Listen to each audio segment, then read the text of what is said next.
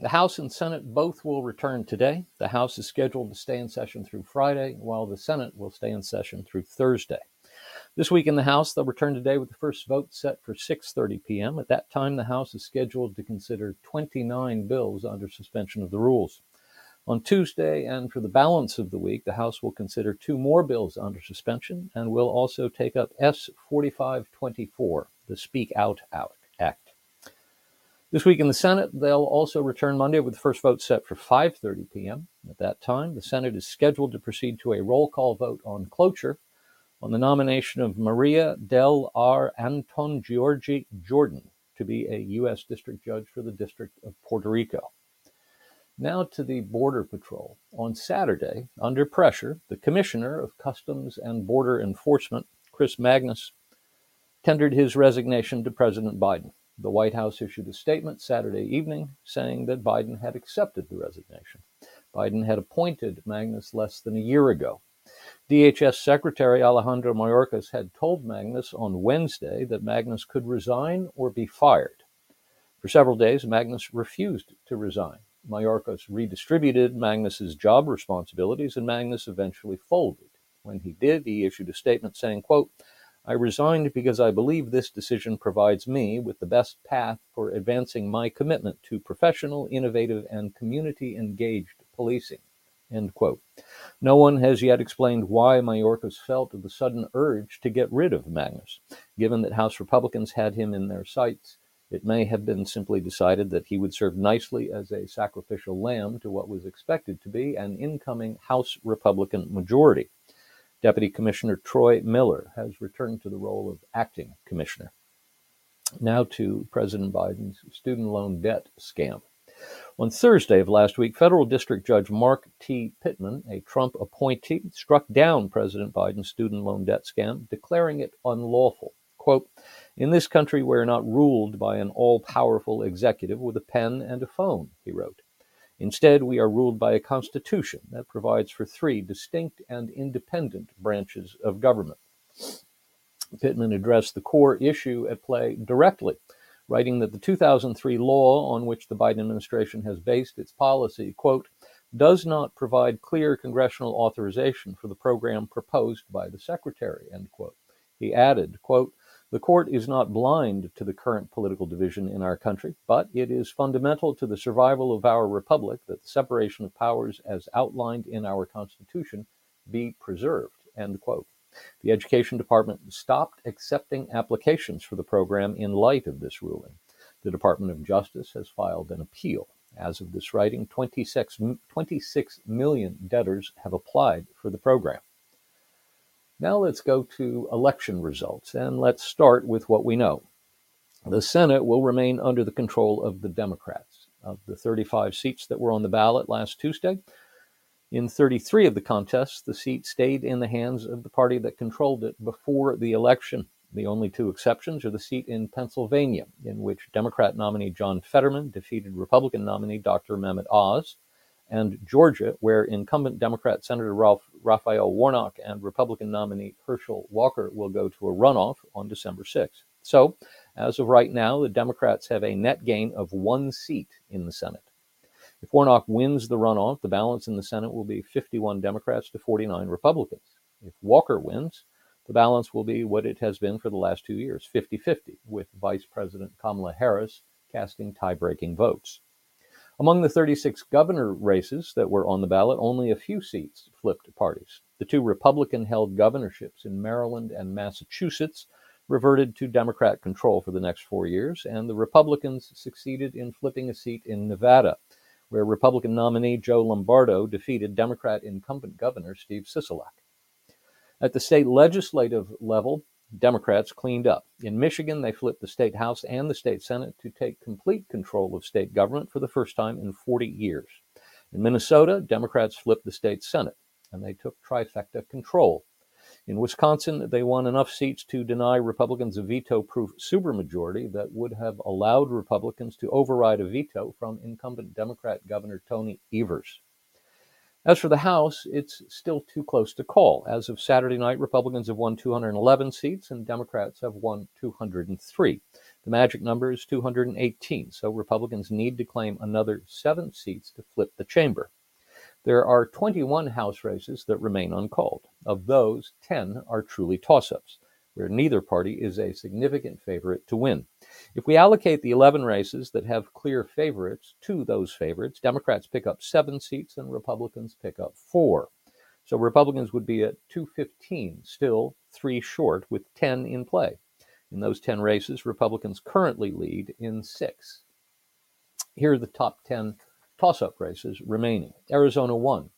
Incumbent Republican Dave Schweikert is trailing by about 2,500 votes, with 86% of the votes counted in this lean Republican district. Arizona 6. This is an open seat currently held by Democrat Ann Kirkpatrick. It was rated lean Republican. Republican nominee Juan Ciscomani has a 100 uh, a 1,400 vote lead with 87% of the vote in. California 13. This is a Democrat held open seat that's a real toss up. Republican nominee John Duarte leads Democrat Adam Gray by 84 votes as of Saturday afternoon, but only 61% of the vote has been counted. California 22. Incumbent Republican David Valadao leads Democrat Rudy Salas by 53 to 47 percent, but only 53 percent of the vote has been counted in this toss-up district.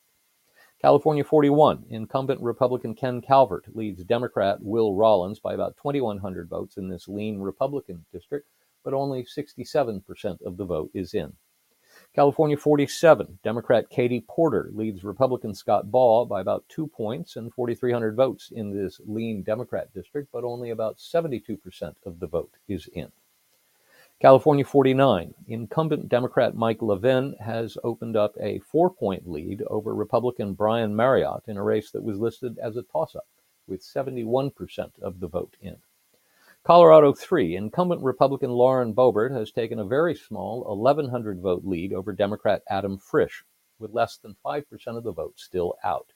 State law calls for an automatic recount if the margin is half a percentage point or less, and right now Boebert's lead is about four tenths of a percent, so this one may be going to a recount. New York 22. Incumbent Republican John Katko is leaving, and this open seat was rated a toss up. Republican Brandon Williams has about a 4,000 vote lead over Democrat Francis Conole with less than 5% of the vote outstanding.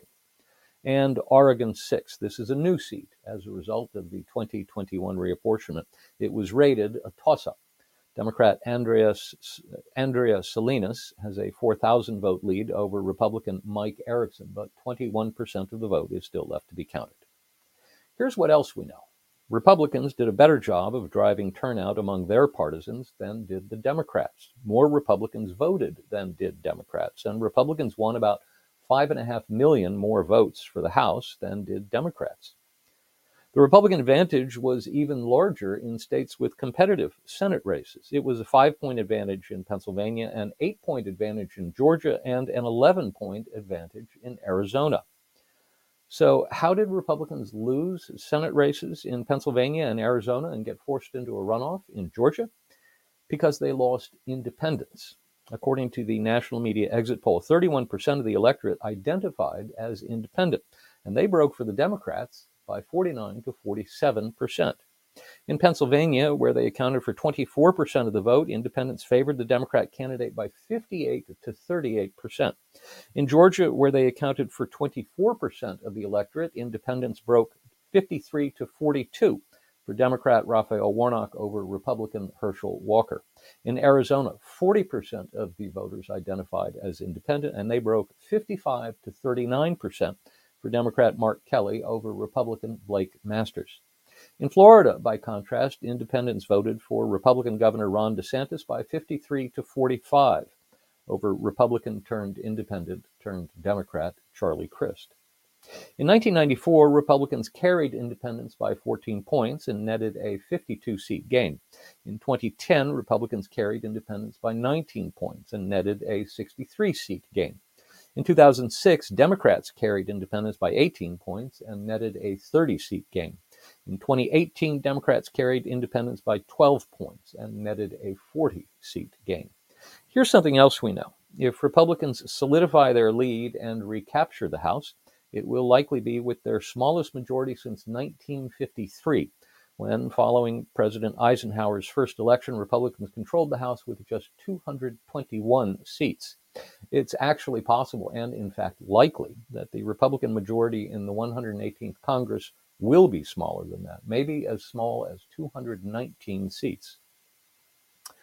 The Republican majority in the 104th Congress, which was the Congress elected in the Republican Revolution of 1994, was 230 seats. In that election, Republicans netted a gain of 52 seats. The Republican majority in the 112th Congress, which was the Congress elected in the first Obama midterm election in 2010, was 242 seats. In that election, Republicans netted a gain of 63 seats. So, how was it possible that in those two elections, Republicans could have such huge gains but not have majorities that much bigger, relatively speaking, than the one they're about to have? It's because in both elections, they started so much farther back. In 1994, they began that election cycle with 176 seats in the House. In 2010, they began with just 178. So even though they had massive gains in both elections, their majority in 1995 was just 12 seats, and in 2011 it was just 24 seats. Contrast that to this year when the Republicans began the cycle with 213 seats, just five seats away from the majority. Remember, in 2020, when Democrats went into Election Day convinced they were going to pick up a dozen seats or more, they ended up losing 14 seats to the Republicans. That's what accounts for the huge difference between this year and previous years. And for the history buffs among you, you should know that the high point for Republicans since the birth of the two party system was the 67th Congress, which was in session from 1921 to 1923, following the election of Warren G. Harding to the presidency in 1920. Republicans held 302 seats in the House in that Congress. The low point for Republicans in the House was just 16 years later, following Franklin Roosevelt's second election victory in 1936. In the 75th Congress, in session from 1937 to 1939, Republicans only had 88 seats in the House. Now to leadership races. Not surprisingly, there's disappointment among Republicans on Capitol Hill in both houses. The disappointment has led some to raise questions about the leadership of the Republican conferences in both the House and the Senate. In the Senate, six Republican senators, Marco Rubio and Rick Scott, both of Florida, Josh Hawley of Missouri, Mike Lee of Utah, Ted Cruz of Texas, and Cynthia Lummis of Wyoming, are seeking to have the leadership elections postponed. They are currently scheduled to take place on Wednesday, two days from now. Citing the ongoing runoff election in Georgia, some of these senators suggested it is premature to hold elections before the current election cycle is finished.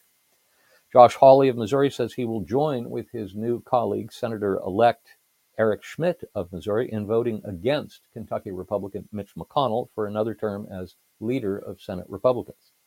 In the House, there's a similar dynamic. As of Friday, the Washington Post was reporting that the House Freedom Caucus is calling for a delay in the leadership contests, which are currently scheduled to take place Tuesday, that is, tomorrow.